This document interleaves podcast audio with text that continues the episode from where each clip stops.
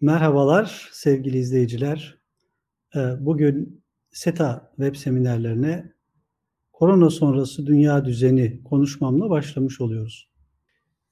Öncelikle tabii içinden geçtiğimiz bu günlerde önemli bir pandemi tüm dünyayı, insanlığımızı sınıyor.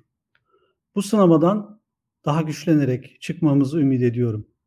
En son verilere göre vaka sayısı 2 milyonu aşarken ölüm sayısı da 137 bini aştı. Bu yönüyle baktığımızda 21. yüzyılın şimdiye kadarki en büyük felaketi olarak tanımlanıyor koronavirüs. Tabii en çok üzerinde durulan husus bu krizin çok yönlü, çok boyutlu etkilerde bulunacağı. Dünyada hiçbir şeyin artık eskisi gibi olmayacağı çok konuşuluyor. Elbette bazı şeyler değişecek ama şu ana kadarki performanstan gördüğümüz üzere aslında birçok şey de değişmeyecek galiba. Ne demeye çalıştığımı biraz daha geniş açıklayacağım. Ama öncelikle şunu söyleyeyim.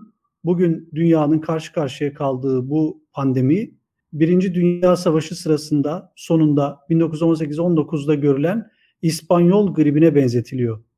İspanyol gribinde 50 milyon insan ölmüştü.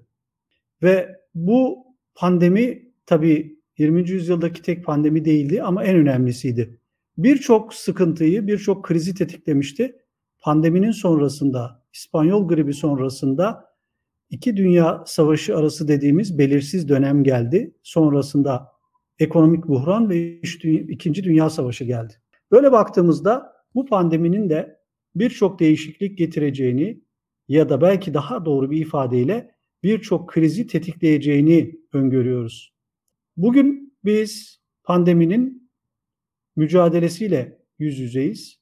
Sağlık açısından büyük ölçüde olaya bakıyoruz. Ama hemen zihnimizde bu işin ekonomik çok önemli etkileri olacağını da biliyoruz. Hatta kimi araştırmacılara göre bu büyük buhrandan bile daha büyük bir ekonomik etkide bulunabilir. 2008 finansal krizi kadar etkili olacak denmişti. Zaman geçtikçe büyük buhrana benzetilir duruma geldi. Tabii ki ümidimiz, isteğimiz, arzumuz ekonomik olarak da sağlık olarak da pandeminin bir an önce kontrol altına alması. Biz hem salgınla mücadele, onunla yaşamayı belli ölçüde alışmak hem de ekonomik etkilerinden ve diğer sosyoekonomik, siyasal, toplumsal etkilerinden kendimizi korumaya çalışmak zorundayız. Yani krizi iki aşamalı olarak yönetmek zorundayız. Aslında tüm dünya bunu yapıyor. Dünyanın çok zorlu bir süreçten geçtiğini hepimiz biliyoruz. Yeni alışkanlıklar, güvenliğe dayalı, tabii önce sağlık anlamında, güvenliğe dayalı yeni anlayışlar ortaya çıkıyor. Belki normalimiz değişiyor. Dezenfektasyon araçlarıyla olan ilişkimiz bizi belki de biraz takıntılı insanlar haline getiriyor. Maske hayatımızın önemli bir parçası haline geldi. Ve ümit ediyoruz ki bir iki ay içerisinde bu pandemi en azından bir miktar kontrol altına alınmış ve hayatımızı yavaş yavaş normalleştirelim istiyoruz. Gerçi pandemi üzerine çalışanlar bunun Eylül ve Ekim'de ikinci bir dalga yapabileceğini, bu normalleşmenin bir iki yıl daha sürebileceğini söylüyorlar. Şimdi böylesi bir büyük olayla karşı karşıya olduğumuza göre acaba korona sonrasında virüs sonrasında dünya nasıl bir yer olacak? İster istemez zihnimizde bu gidip geliyor. Bunun birinci aşaması ekonomi. Fakat ekonomiyle ilgili ilk etkilerin çok büyük olduğunu görüyoruz. Birçok ülkede işsizlik hızlı bir şekilde artmaya başladı. Amerikalıların resmi açıkladıkları rakamlar bu işsizlik sayısının 47 milyonu bulabileceği yönünde. Başkan Trump'ın kendisini en başarılı hissettiği alanda hem de Kasım 2020'de seçimlere giderken böylesine yüksek bir işsizlikle karşı karşıya olması onun başkanlık seçimlerinde tehlikeye sokuyor elbette. Ama daha da büyük, daha da önemli bir konu aslında korona sonrası dünyanın da nasıl olacağını şekillendirecek olan şey Amerika'nın bu salgında ki performansıdır. Bu Amerika ile sınırlı değil elbette. Avrupa Birliği dünyanın en gelişmiş ülkelerinin performansları her bir ülkenin kendi performansı yine ülkeler tarafından değerlendirilecek. Bu, ta, bu çerçevede de Acaba demokratik sistemler mi yoksa otoriter sistemler mi daha başarılı salgını önlemede, salgınla mücadelede diye bir takım araştırma konuları ortaya çıkıyor. Yine benzer konular, tartışma konuları acaba dijitalleşen dünyada insanoğlu güvenliğini nasıl sağlayacak ama bir taraftan da özgürlüğünü kaybetmeden bunu yapabilecek mi? İşte bu soruların içine girerken dünyadaki bazı beklentilerin henüz boş çıktığını da söylemeliyim. Bunların en başında işbirliği geliyor. Bir küresel işbirliği söz konusu olamadı. Evet, Dünya Sağlık Örgütü aslına bakarsanız Başkan Trump'ın eleştirilerinde de çok ciddi bir haklılık payı var. Daha çok Çin'deki salgını bize zamanında haber veremeyen bir örgüt durumunda. Dolayısıyla kendisi de krizin bir parçası haline gelmiş durumda. Çin'de Wuhan'da çıkan bu krizin dünyaya yayılması daha önce eğer tedbirler alınabilseydi, hele hele bilgiler saklanmasaydı mümkün olabilirdi. Ama bugün artık dünyanın şimdi en müreffeh ülkelerini ama sonra da bütün tamamını etkileyecek olan yani Afrika'dan Latin Amerika'ya bütün dünyayı etkileyecek olan bir krizden, bir virüs salgından bahsediyoruz. Dolayısıyla bu öyle kolay bitmeyecek. Bu kolay bitmeyecekse ülkelerin performansları, ne yaptıkları da çok ciddi bir şekilde tartışılacak. Bugün için Amerikan Başkanı Trump'ın iki konuda başarısız olduğu düşünülüyor. İlki kendi ülkesini bu salgından koruyamamak ve krizi yönetememek. İkincisi de Amerika'nın küresel liderliğini sağlayamamak. Hatta bu eleştiriler o kadar ileri gidiyor ki bu salgın sayesinde Çin'in önemli bir atak yapacağı ve dünya siyasetinde Çin'in daha öne geçeceği iddiaları sürülüyor. Çin'in böyle bir kapasiteye sahip olup olmadığı tartışması bir yana Amerika Birleşik Devletleri'nin küresel liderliği sergileyemediği çok açık ortadadır. Bu diğer Batı ülkeleri için de geçerlidir. Bırakın işbirliğini birbirlerine gönderilmiş olan tıbbi yardımları ya da satın almış oldukları tıbbi malzemelere bile el koyan bir Batı dünyası ile karşı karşıya kaldık. Aynı şekilde Çin'in çok önemli bir güç olarak bilgiyi sakladığı ve sonrasında da dünyayı bu salgınla e, yüz yüze bırakmış olmasını toparlamak için çeşitli PR çalışmaları yaptığını gördük. Avrupa Birliği ise çok daha büyük bir krizin içerisinde sık sık Avrupa Komisyonu Başkanı İtalya'dan özür diliyor. Bu özür boşuna değil. Neden özür diliyor? Çünkü İtalya'ya yardım gerektiği zamanda yapılmadı. Bugün dünyada en fazla ölümlerin olduğu ülkelerin başında İtalya ve İspanya geliyor. Halbuki Almanya nispeten daha iyi yönetiyor bu krizi ve ekonomisi bu kadar güçlü olan Almanya'nın Güney Avrupa ülkelerine çok daha fazla yardım yapması bekleniyordu. Bu bir dayanışma gerektiriyordu. Hem İspanya Başbakanı hem İtalya Başbakanı Avrupa Birliği'nden beklediklerini bulamadıklarını, bir hayal kırıklığı içerisinde olduklarını açıkladılar. Bu kuşkusuz e, haksız bir sistem değil. Avrupa Birliği'nin ileride nereye evrileceğini düşündürecek ölçüde bir kriz. Biz bir süredir Avrupa Birliği'nin kriz içerisinde olduğunu biliyorduk. 2008 finansal kriziyle içine girdikleri bu e, türbülansın bugünlerde daha da derinleştiğini söyleyebiliriz. Avrupa Birliği acaba gelecekte nasıl bir birlik olacak? Kimilerinin söylediği gibi gittikçe etkisizleşerek bir tür tarihteki Kutsal Roma İmparatorluğu gibi bir yapıya mı dönüşecek? Kendi içerisinde Kuzey ve Güney Avrupa diye ikiye mi bölünecek? Ee, yoksa Avrupa Birliği'ni Almanya gibi bir güç e, derleyip toplayarak daha yeni bir aşamaya mı taşıyacak? Bütün bu senaryoların ihtimaller arasında olduğunu biliyoruz. Ancak Avrupa Birliği'nin işinin hiç de kolay olmayacağı da açık ortada. Şimdiden Almanya'nın bazı kısıtlamaları kaldırmaya çalışması ekonomik olarak ne kadar sıkıntıda olunduğunu gösteriyor. Neticede ihracat çok önemli ise malların bile sınırları aşamadığı, ülkelerin sınırlarını kapattığı böyle bir kriz döneminde bütün ülkeler bundan çok e, olumsuz şekilde etkileniyor. Daha şimdiden etkileniyorlar ama krizin uzun sürmesi durumunda hele hele Eylül-Ekim aylarında ikinci bir dalganın gelmesi durumunda bundan daha fazla ekonomik olarak zarar görüleceği bilindiği için her ülke kendince buna hazırlık yapmaktadır. Dedim ki küresel işbirliği oluşmadı. Evet oluşmadı çünkü ne Amerika Birleşik Devletleri ne Avrupa Birliği böyle bir krizde kendileri için bile bir işbirliği ortaya koyamadılar. Peki o zaman e, salgınlardan sonra dünyada genelde başka krizlerin tetiklendiği düşünülürse o zaman biz bizim dünyamız nereye doğru gidiyor?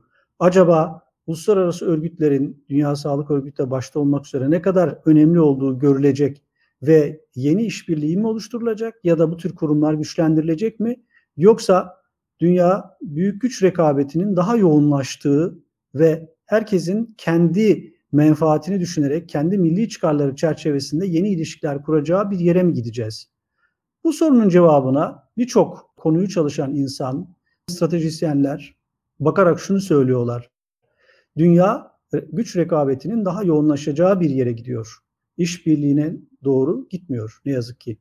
Tabii biz e, gönlümüz ister ki işbirliği olsun. İnsanlar bu felaketten ders alsınlar. Ancak insanın tabiatı felaket karşısında bile çok değişmiyor. İyilerin daha iyi, kötülerin de daha kötü olabildiğini görüyoruz. O halde bu yeni krizin koronavirüs sonrası dünyanın nasıl olacağını öngörmek bir anlamda ona hazır olmak için gerekli.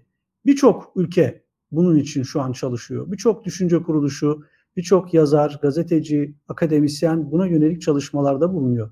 Sadece bu zor günlerde hastaları iyileştirmeye çalışan kahraman sağlık personelimizin yaptığı çabalarla sınırlı değil. Bütün uzmanlar kendileri seferber olarak acaba koronanın etkileriyle nasıl mücadele edebiliriz üzerine düşünüyorlar. Evet buna hazır olmak zorundayız.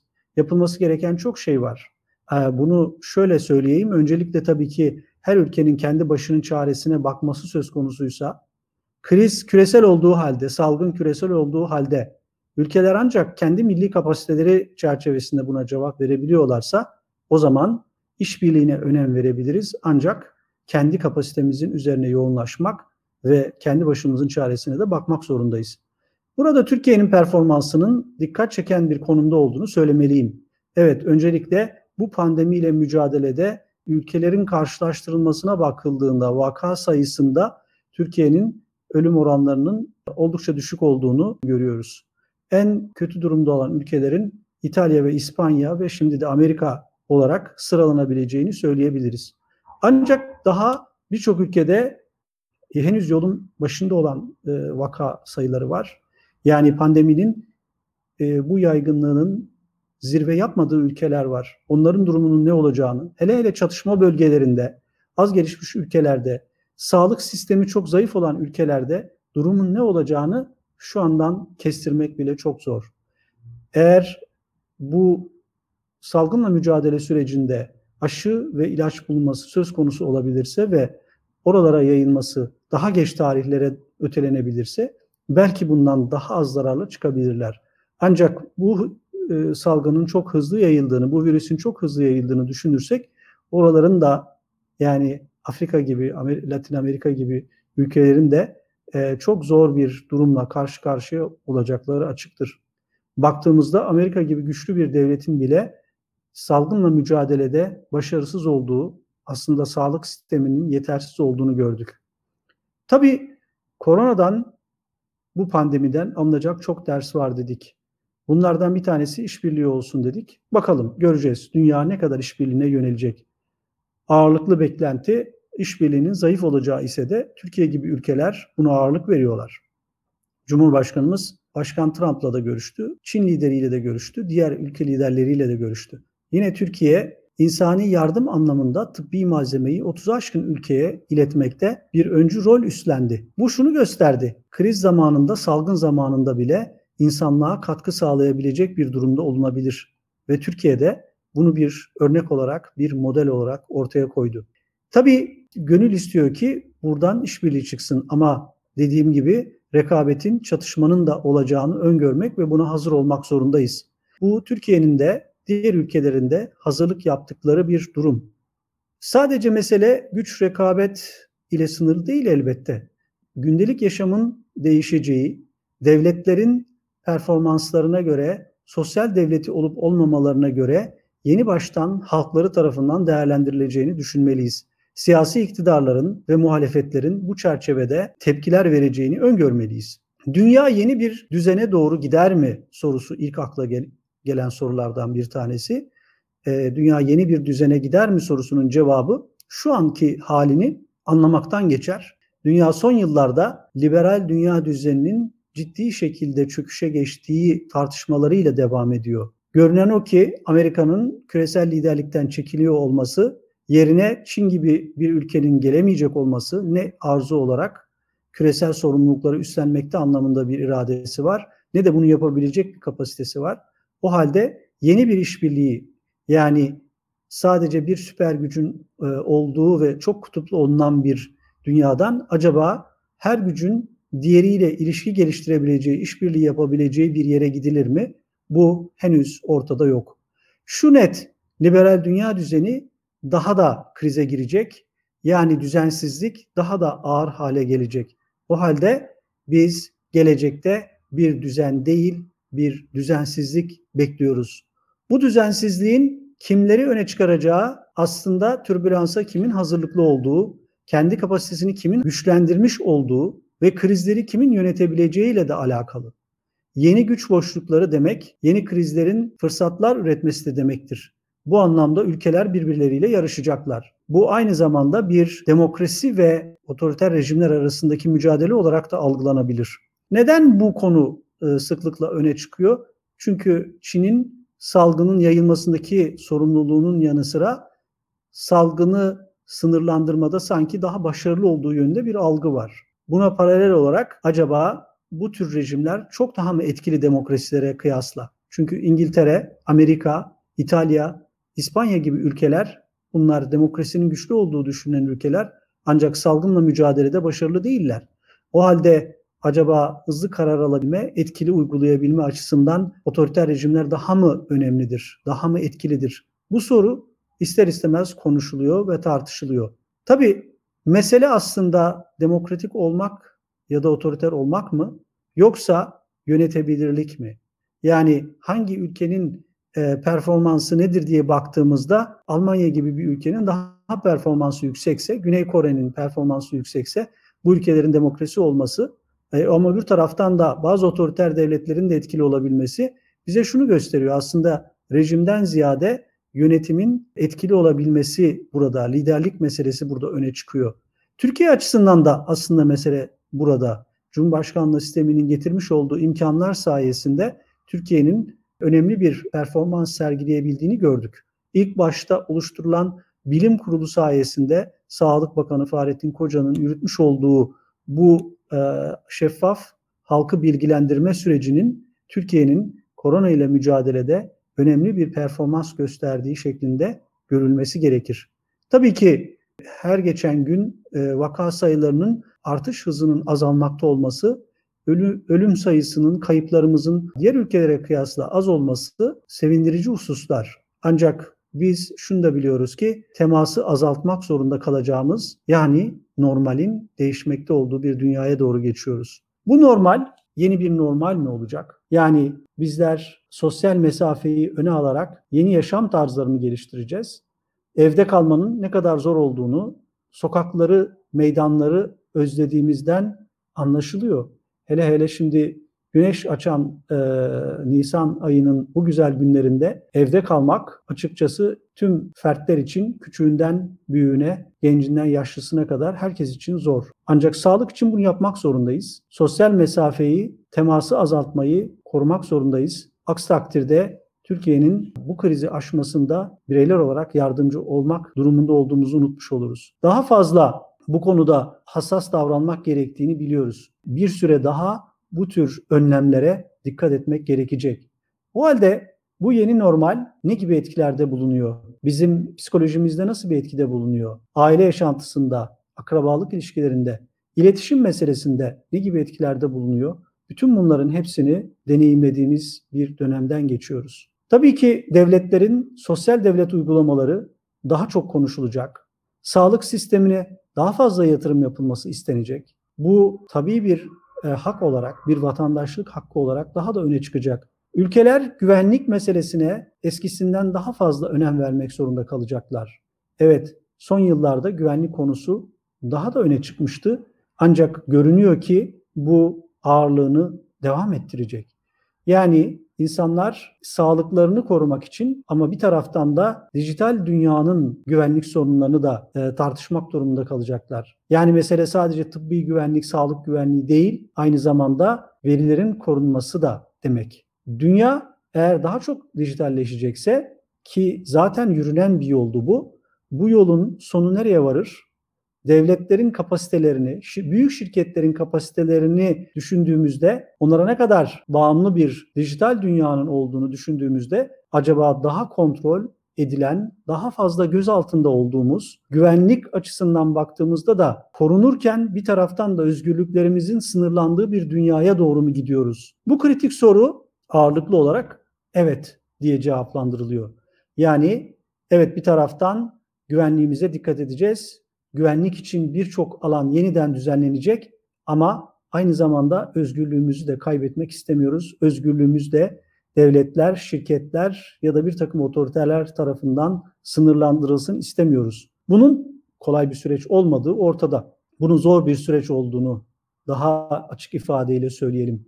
Ancak bu insan olmanın bir özelliği olsa gerek. Pes edecek değiliz ve bu hem toplumların hem örgütlerin hem bireylerin kendi çabalarını arttırmaları gereken yeni bir dünya demek. Bu dünyada hem Türkiye'de hem de dünyanın diğer ülkelerinde e, birçok insanın, grubun tartıştığı, değerlendirdiği bir mesele olarak ortaya çıkacak.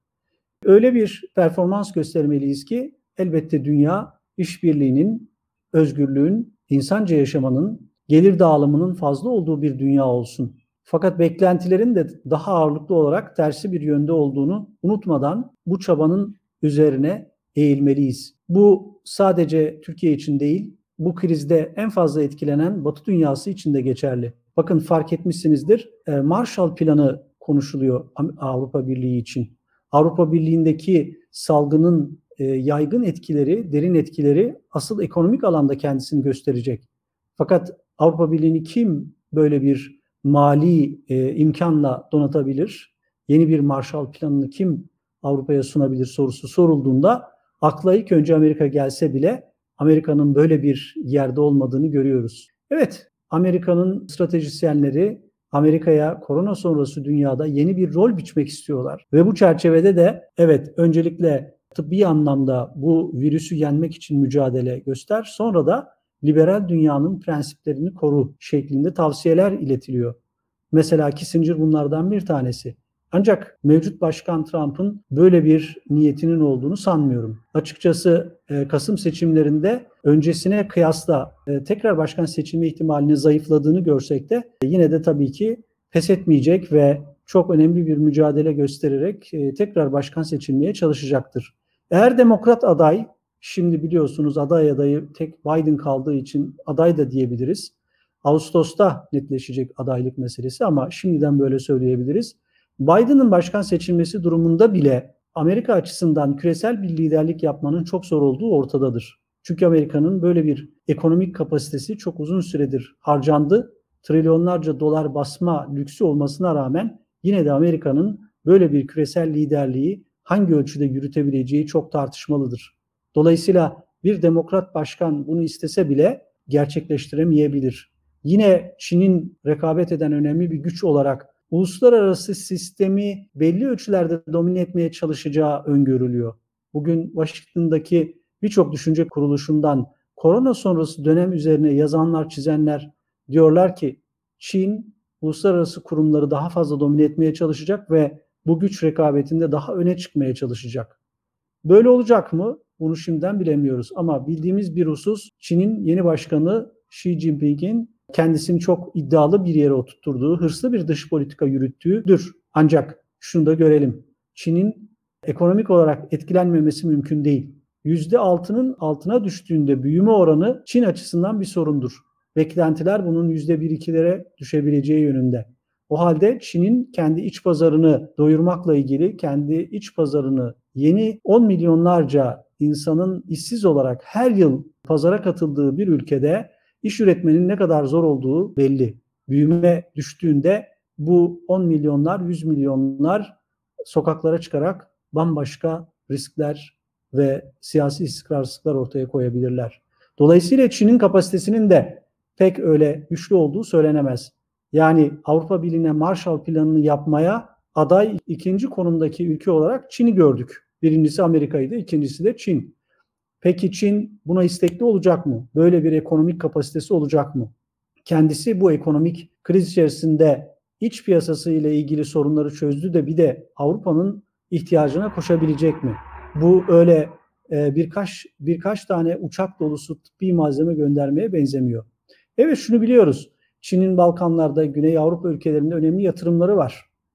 Eğer Almanya ki üçüncü adaydır Marshall Planı için, eğer Almanya ve diğer Kuzey Avrupa ülkeleri ekonomik bir performans ortaya koyamayacaklarsa, yani Avrupa Birliği'ni dağılmaktan kurtaracak bir dayanışma ortaya koyamayacaklarsa, o zaman bazı ülkelerin özellikle Güney Avrupa ülkelerinin Çin'e bakacakları doğrudur. Peki Çin oradaki yatırımlarıyla daha da arttırarak bu liderliği sağlayabilir mi? Muhtemelen Avrupa'nın tamamını kuşatacak bir Marshall Planı olması mümkün değil. Ancak bazı ülkelerin ikili ilişkilerle Çin'le yakınlaşması söz konusu olacaktır. Dolayısıyla Çin bir bütün olarak Marshall Planı uygulayabilecek güçte görünmese de e, bazı ülkelerle İtalya ve İspanya gibi ve yine Balkan ülkeleri gibi ilişkilerini geliştirerek onlar üzerinde belirli bir nüfuz elde edebilecektir. Yine Rusya'nın Avrupa üzerinde önemli bir etkisinin olacağını varsaymak gerekir.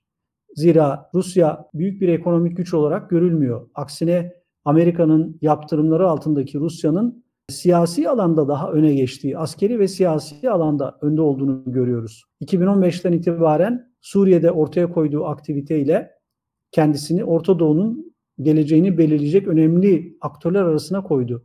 Bugün Suriye krizinde, Doğu Akdeniz meselesinde, yine Libya'da Rusya önemliyse, etkiliyse aslında o dönem başkan olan Obama'nın açtığı alanla mümkün olmuştur. Hatırlayacaksınız Başkan Obama'nın Suriye'de kırmızı çizgiler aşılmış olmasına rağmen, kimyasal silah kullanılmış olmasına rağmen harekete geçmemiş olması ve akabinde Rusya'nın e, Suriye'de daha aktif olmasıyla hem Türk-Amerikan ilişkileri bozulmuştur hem de Rusya Orta Doğu'da kendisine referans verilmeden yani Moskova ziyaret edilmeden birçok güç denkleminin yürütülemeyeceği bir aktör konumuna gelmiştir. İşte Rusya'nın Doğu Avrupa üzerindeki nüfuzu yine demokrasilere yönelik manipülasyonları söz konusu edilse de ekonomik anlamda Avrupa'yı şekillendirebilecek bir aktör değil. Ancak siyasi ve askeri olarak belirli bir ağırlığını ortaya koyacağı aşikardır. Dolayısıyla Marshall Planı'nın bir dördüncü adayı olamayacak olan Rusya ama güç dengelerinde e, kendisini Avrupa nezdinde daha fazla etkili bir yere taşıyacaktır. Yine Brexit'le beraber İngiltere'nin yepyeni bir yola girdiğini biliyoruz. Bu en son virüsle mücadeledeki performansında açıkçası İngiltere'nin çok da iyi bir yerde olduğunu söyleyemeyiz. Sürü bağışıklığı formülüyle yaklaştılar ve bir süre sonra bundan vazgeçmek zorunda kaldılar. Ama sonuç çok sayıda ölümün olduğu ülkeler arasına yerleşti Birleşik Krallık. Hatta başbakan da bildiğimiz üzere tedavi görmek zorunda kaldı. Ancak yine de İngiltere'nin Avrupa'nın geleceğinde önemli bir güç olacağını gözden kaçırmamalıyız. Bu artık Avrupa Birliği içerisinde olan değil, Avrupa Birliği'ni belli ölçülerde destekleyen ama belli ölçülerde de sıkıştıran bir güç olarak düşünülmelidir. Yani böyle baktığımızda batısında İngiltere'nin, doğusunda Türkiye ve kuzeyinde de Rusya'nın olduğu yeni bir denkleme giriyor Avrupa Birliği. Avrupa Birliği açısından elde kalan şey evet Fransa'nın bir siyasi liderlik iddiası var. Macron'un yürüttüğü bir siyasi liderlik iddiası var. Ancak asıl e, sakin güç olarak gördüğümüz Merkel'in çabaları olmasa Avrupa Birliği ne mülteciler meselesinde ne İslamofobi meselesinde ne de başka krizlerde, ekonomik krizde çok da etkili bir e, performans ortaya koyamıyor. Merkel'in başbakanlıktan ayrılması söz konusu olduğuna göre ileride Avrupa'nın krizlerini kim toparlayacak? Avrupa'da evin içini kim toparlayacak sorusu ortada kalmaktadır. Etkin bir liderliğin olmadığı ortadadır. Açıkçası bu bir liderlik krizi olarak bile adlandırılabilir. Avrupa Birliği'nin geleceği için kritik olan bu konu Türkiye-Avrupa Birliği ilişkileri açısından önemli ama asıl Avrupa Birliği'nin kendi içindeki sıkıntılarını aşması yönünde, dayanışmasını arttırması yönünde bir asıl meydan okuma olarak görünmektedir. Toparlayacak olursam Avrupa Birliği ile ilgili krizin aslında böyle devam edemeyeceği belli olan bir kendisine bir yol çizmesi gereken bir yerde olduğu açıktır. O halde biz korona sonrası dünyaya giderken Amerika açısından da, Çin açısından da, Avrupa Birliği açısından da ve diğer büyük aktörler ve Türkiye açısından da tarihin hızlandığını söyleyebiliriz. Richard Haas'ın söylemiş olduğu gibi tarih hızlanmakta. Yani ortaya yeni bir dünya düzeni çıkar mı? Bunu bilmiyoruz ama hızla düzensizliğe giden bir trenin içerisinde gibiyiz. Bu itibarla da ülkeler kendilerine yeni denklemler üretecekler. Yeni ikili ilişkiler öngörmek zorunda kalacaklar. Mevcut denklemler tabii ki belli ölçülerde değişmediği sürece. Yani Türkiye bugün Suriye ile, Libya ile, Doğu Akdeniz'de ilgilenmeye devam ediyor ve edecek. Bakın bu korona günlerinde bile Libya'da bir örnek olarak bahsedeyim. Çatışmalar durmadı. Hani şöyle bir beklentimiz vardı. Madem insanlık bir felaketle karşı karşıya o zaman bundan ders alan ve çatışmaları durduran bir yerde olabilirdik. Hayır, böyle olmadı. Mesela Mart ve Nisan ayları hem koronavirüs açısından dünyanın çok önemli iki ayıydı ama Libya'daki iç savaş açısından baktığınızda da e, oradaki çatışmaların arttığı bir dönem oldu. Biliyorsunuz 4 Nisan 2019'dan itibaren Asi General Halife Hafter'in Trablus'u ele geçirmeye, Birleşmiş Milletler'in tanımış olduğu Serraç hükümetini devirmeye yönelik bir hamlesi var. Bunda da çok önemli bir yol aldı. Rusya'nın Wagner üzerinden yani paralı askerler üzerinden Birleşik Arap Emirlikleri'nin ise bütün çabasını sarf ederek askeri destek sağladığı, Mısır üzerinden uçakların inip kalktığı ve askeri malzemeler taşıdığı Hafter güçleri 4 Nisan 2019'dan itibaren büyük bir saldırının içerisindeler. Bu saldırı Eylül ayında Rusya'nın yardımıyla beraber Trablus'un düşmesi noktasına gelmişti. Ancak buradaki denklemi değiştiren Türkiye'nin müdahalesi oldu ve Türkiye Kasım ayında Libya ile iki tane muhtıra imzaladı. İki mutabakat muhtırasının bir tanesi Doğu Akdeniz deniz yetki alanlarının paylaşılmasıydı.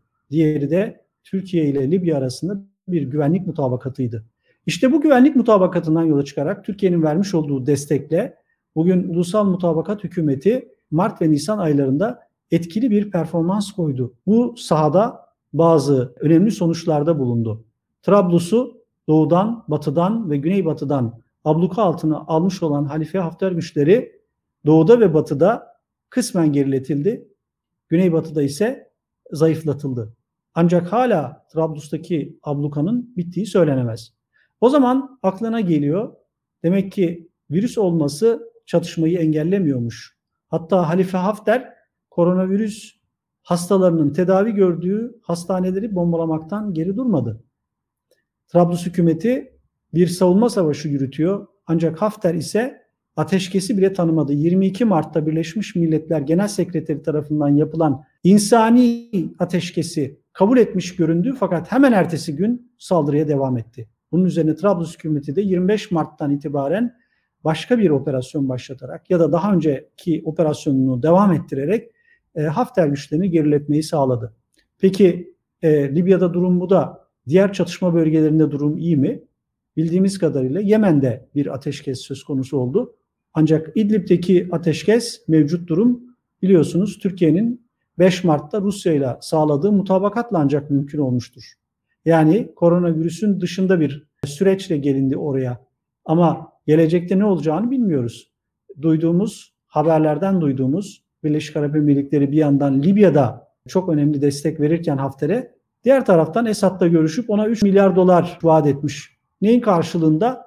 İdlib'de tekrar saldırıya başlanması karşılığında. Bilmiyoruz bu haberler doğru mu? Ancak çok sayıda gazetede yer aldı. Burada e, ancak Putin'in böyle bir e, İdlib'deki yeni çatışmayı engelleyebilecek yerde olduğunu biliyoruz. Şu an için bu ateşkes devam ediyor.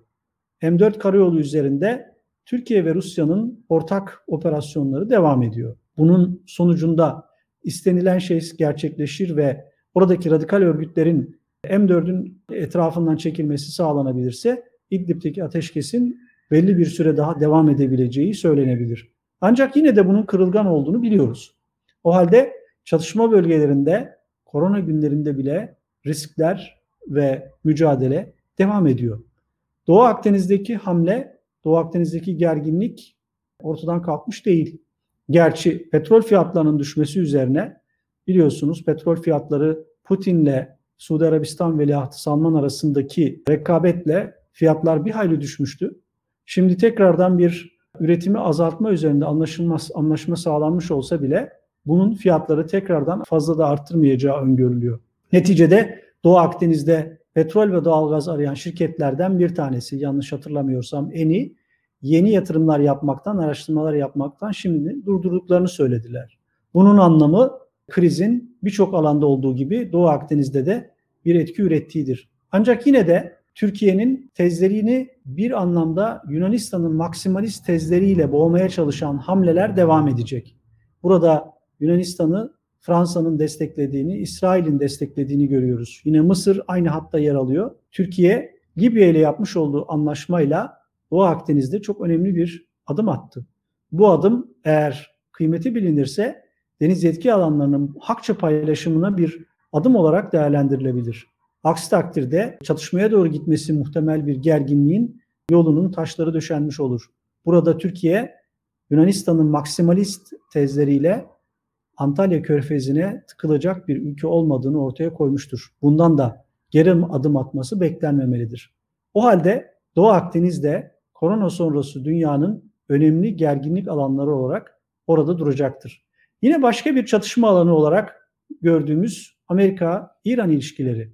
Hatırlayacaksınız en son İran'ın ünlü milis komutanı Kasım Süleymani'nin öldürülmesinden sonra, Amerikan askerleri tarafından öldürülmesinden sonra Amerika-İran ilişkileri çok gergin bir döneme geçti. Bunun İran'a müzahir milislerin Amerikalılara saldıracağı hususunda son istihbarat konusu gündeme geldi ve Başkan Trump İran'ı bu konuda uyardı. Ama öte yandan şunu biliyoruz. Amerika karşısında İran açık bir savaşa girmeye cesaret edemiyor. Ama öbür, öbür taraftan da Amerika'nın Körfez'deki varlığını hedef alabilecek dolaylı sıkıştırmalara da devam ediyor. Bunun en önemli alanlarından bir tanesi de Irak.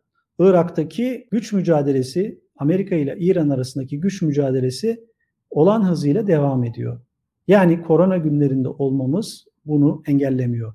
Amerika ne Rusya'ya karşı ne Venezuela'ya karşı ne İran'a karşı yaptırımları azaltmıyor. Hatta İran bu krizde yani korona virüsünün yayılmasında en fazla ölümün olduğu ülkelerden birisi olmasına rağmen ve yaptırımların ağır cenderesi altında çok sıkıntı çekiyor olmasına rağmen Amerika politikasında bir değişiklik yapmadı. Peki bu İran'ın emellerini engeller mi? İran'ın Irak'taki mücadelesini, diğer Orta Doğu ülkelerindeki mücadelesini etkiler mi? Yani İran Yemen'de, Suriye'de, Lübnan'da, Filistin'de Amerika ve İsrail karşısındaki konumundan geri adım atar mı? Bu soruya evet demek mümkün değil. İçeride bir kriz yaşayacak olsa bile İranlı elit tabaka sokaklara çıkacak olan insanların bir kısmının bastırılmasıyla, gerekirse kanlı bir şekilde bastırılmasıyla içeriği yönetebileceklerini düşünüyorlar. Ama öbür taraftan da muhtemeldir ki koronavirüs ve onun sonrasında gelecek olan ekonomik, siyasal ve diğer demografik krizlerin kendi ellerine oynayacağını düşünüyor olabilirler. Ve bunun için de Amerika'yı Irak'ta sıkıştırmaya devam edecekler. Hala da devam ediyorlar. Bu Amerika açısından güvenli birkaç tane üste toplanmak anlamına geliyor bugün. E, gelecekte ne anlama geleceğini göreceğiz. Ben Amerika Birleşik Devletleri'nin Körfez'den ayrılmak isteyen bir yerde olacağını hiç sanmıyorum. Çünkü Amerika'nın izolasyonist bir politikaya gitse bile bir büyük güç olarak bugün dünyanın yine açık ara en büyük gücü olarak Avrupa ile olan ilişkilerini, Körfez'le olan ilişkilerini ve Asya'daki iddiasını bırakacağını hiç sanmıyorum. Yani Çin'i sınırlandırmaktan vazgeçmeyeceği gibi Körfez'deki kaynaklar üzerindeki etkisini de azaltmayacaktır. Bu elbette Amerika'nın petrole ihtiyaç olduğu anlamında değil. Amerika bugün petrole ihtiyacı olmayan bir ülke konumuna geldi. Ama öbür taraftan da Çin'in ve Japonya'nın ve diğer güçlerin ihtiyacı olan Körfez'deki petrol ve doğalgaza da bir kontrol, bir güç mücadelesi olarak bakacağını görmek gerekir. O halde biz korona sonrası dünyada da bir mücadele bekliyorsak bunun önemli aktörlerinden bir tanesi de Orta Doğu'da İran olacak demektir. İran'ın emellerinden vazgeçmek yani Şiiciliği Orta Doğu'da yaymaktan vazgeçecek ve Suudi Arabistan ile bir uzlaşmaya varacak ya da Türkiye ile olan rekabetini de dindirecek bir yerde olmasını beklememeliyiz. Aynı şeyi Suudi Arabistan, Birleşik Arap Emirlikleri gibi ülkeler için söyleyebiliriz. Onlar da İsrail ile bir şekilde aynı hatta gelerek İran'ı sınırlandırmaktan vazgeçmeyecekler.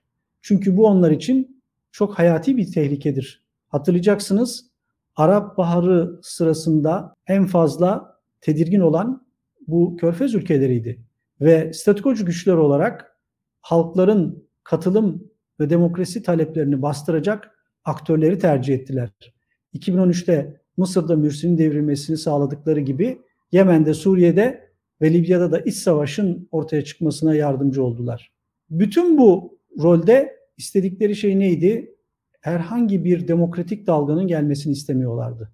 Çünkü bu halklar için petrol gelirlerinin nereye gittiğini sorgulanacağı, Arap halkları için sorgulanacağı bir dönem demekti.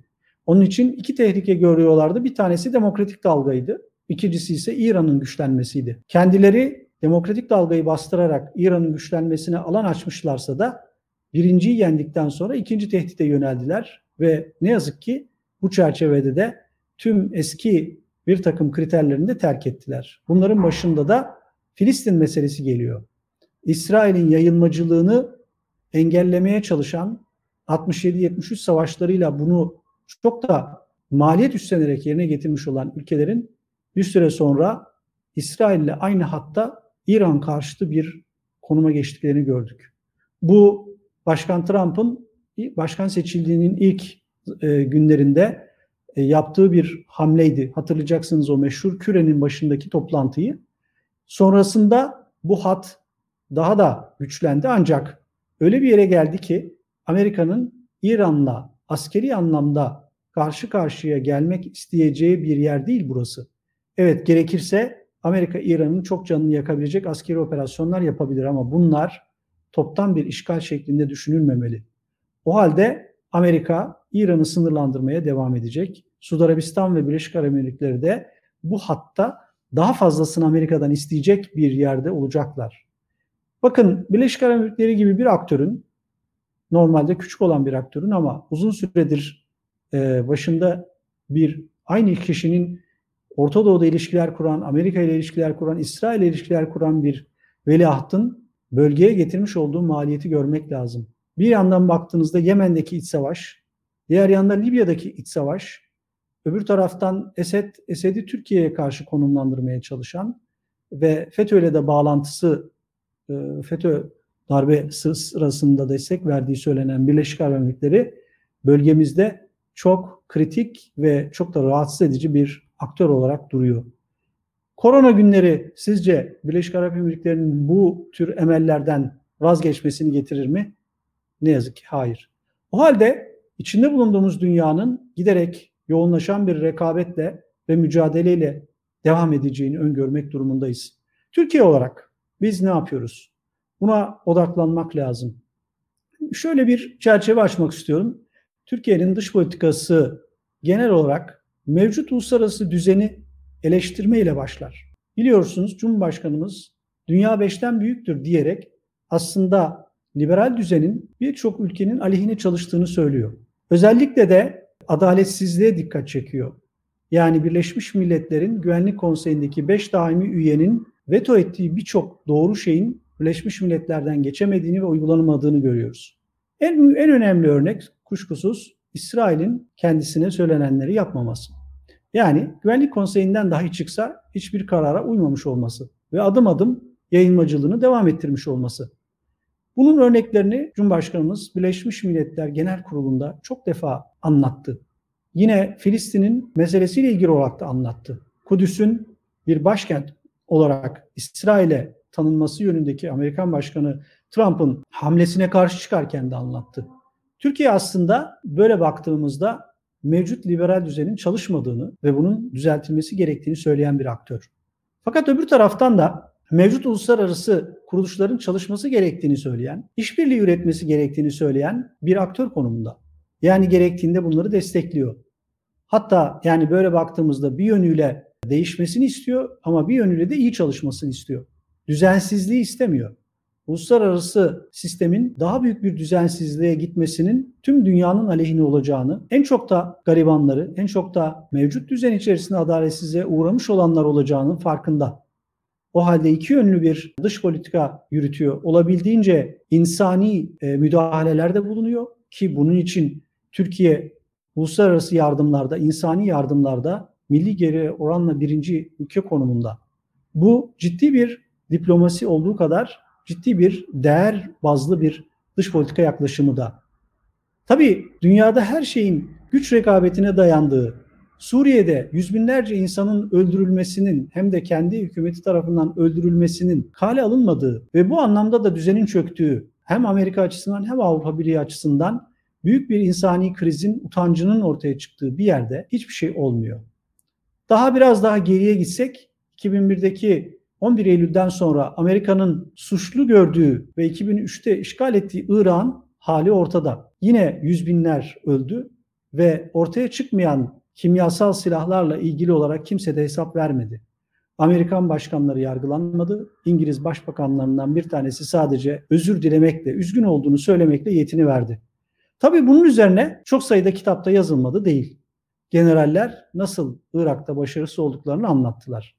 Ama ortaya sonrasında hatırlayacaksınız çıkan ISIS İngilizcesiyle DAEŞ, bizim DAEŞ dediğimiz örgütün hem Irak'ta hem de Suriye'de ne kadar büyük zararlar verdiğini biz biliyoruz.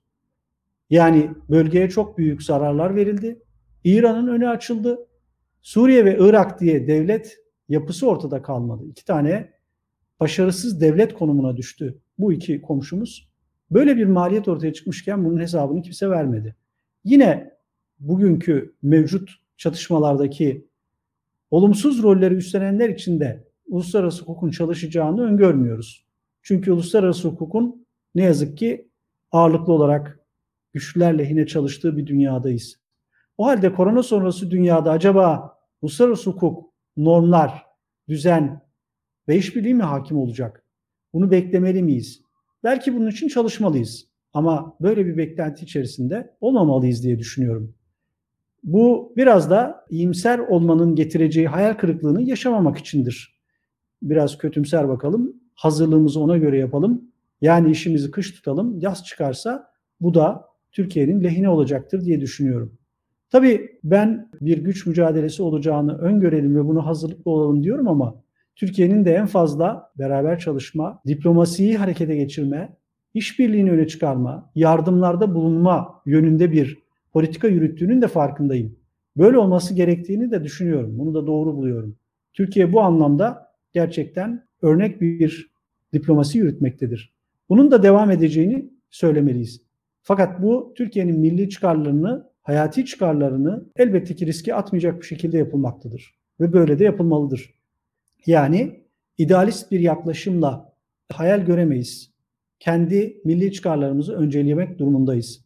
Bunun getirdiği bütün denklemleri realist bir gözle izleyeceğiz ve içeride de buna ilişkin bir dayanışma üreteceğiz. Birçok ülke için gelecekte siyasi ayaklanmaların, gelir dağılımı açısından uçurumların olacağı, krizlerin işsizlikle sonuçlanacağı bir dünya bekleniyor. Bu dünyanın Türkiye'ye uğramaması için içeride dayanışması yüksek bir siyasi performans ortaya koymak zorundayız. İktidarıyla ve muhalefetiyle asıl krizin aslında korona sonrasında geleceğini görmeliyiz. Bunu söylerken koronanın bugün bize teşkil ettiği tehdidi sağlık ve güvenlik ve yaşam tehdidini küçümsüyor değilim. Ancak şunu da bilmek zorundayız. Bu kriz iki aşamalı. İkinci aşaması ekonomi ve daha ötesi olacak. O halde Türkiye olarak bizim bu tehdide, bu kriz dönemine hazır olmamız lazım. Bu hazırlığın yürütülebilmesinde içerideki dayanışmanın çok önemli olduğunu düşünüyorum. O yüzden partizan, güncel siyasi polemiklerle Türkiye'nin ortaya koyduğu performansı, yapması gerekenleri ve birlikteliğimizi riske atmayalım. Olması gereken elbette daha müreffeh, daha özgür bir Türkiye'dir. İstikrarın gerekli olduğu, güvenlik konularının çok öne çıkacağı bir dünyada devlet kapasitesinin güçlendirilmesi vazgeçilmez bir husustur. Türkiye demokratikleşmesini de reformunu da ama güvenlik kaygılarını da aynı anda tatmin edecek bir siyaseti izlemek durumundadır. Bunun da Cumhurbaşkanlığı sistemiyle mümkün olabileceğini düşünüyorum. O halde korona sonrası dünyanın bireysel anlamdaki hayatımızdan devlet ve güçler arası mücadeleye kadar birçok alanda bizi yeni meydan okumalara götüreceğini görüyoruz. Ama buna hazır olduğumuzu ve hazırlanmakta olduğumuzu düşünüyorum. Ümit ediyorum ki Türkiye bu krizden ve sonrasında bizi yakalayacak olan en genel anlamda ekonomi ve sonrası dediğimiz bu krizden de daha güçlenerek çıkacaktır, çıkmalıdır. Biz kapasitemizi ve elimizden geleni buna göre uyarlamak durumundayız. Bugün korona ile ilgili ortaya çıkan krizler ve korona sonrası dünyada neler olabilir? Bunlar üzerine biraz da sohbet havasında bir seminerde bulmaya çalıştım. Siz sevgili izleyicilerimize teşekkür ediyorum. Ümit ediyorum ki belli çerçeveleri kurabilmiş olduk. Genel bir anlamda da olsa korona sonrası dünyanın nereye gittiğine dair bazı gözlemlerde bulunduk. Tabii ki bir yol haritası çizmek mümkün değil. Bütün her şeyi işaretleyerek işte şu konu böyle olacak, ekonomi böyle olacak, e, toplumsal hayat böyle olacak, bireysel hayat böyle olacak demek mümkün değil. Ama gelen belirsizliği göğüsleyecek olan hazırlıklı ve güçlü bir yerde olmamız gerektiğini de hep beraber görüyoruz. Türkiye olarak bunun farkındayız ve dünyaya da bu anlamda katkı sağlayabilecek güçlü bir aktör olmak durumundayız. Değerli izleyiciler, bugün bu saatte bu fikirleri sizlerle paylaşmamı e, müsaade ettiğiniz ve beni takip ettiğiniz için çok teşekkür ediyorum. SETA web seminerleri bundan sonraki alanlarla ilgili olarak Orta Doğu'dan dünyanın diğer bölgelerine eğitimden sağlığa kadar birçok alanda seminerlerle devam edecek. Onları da izlemeye lütfen devam edin. Teşekkürler.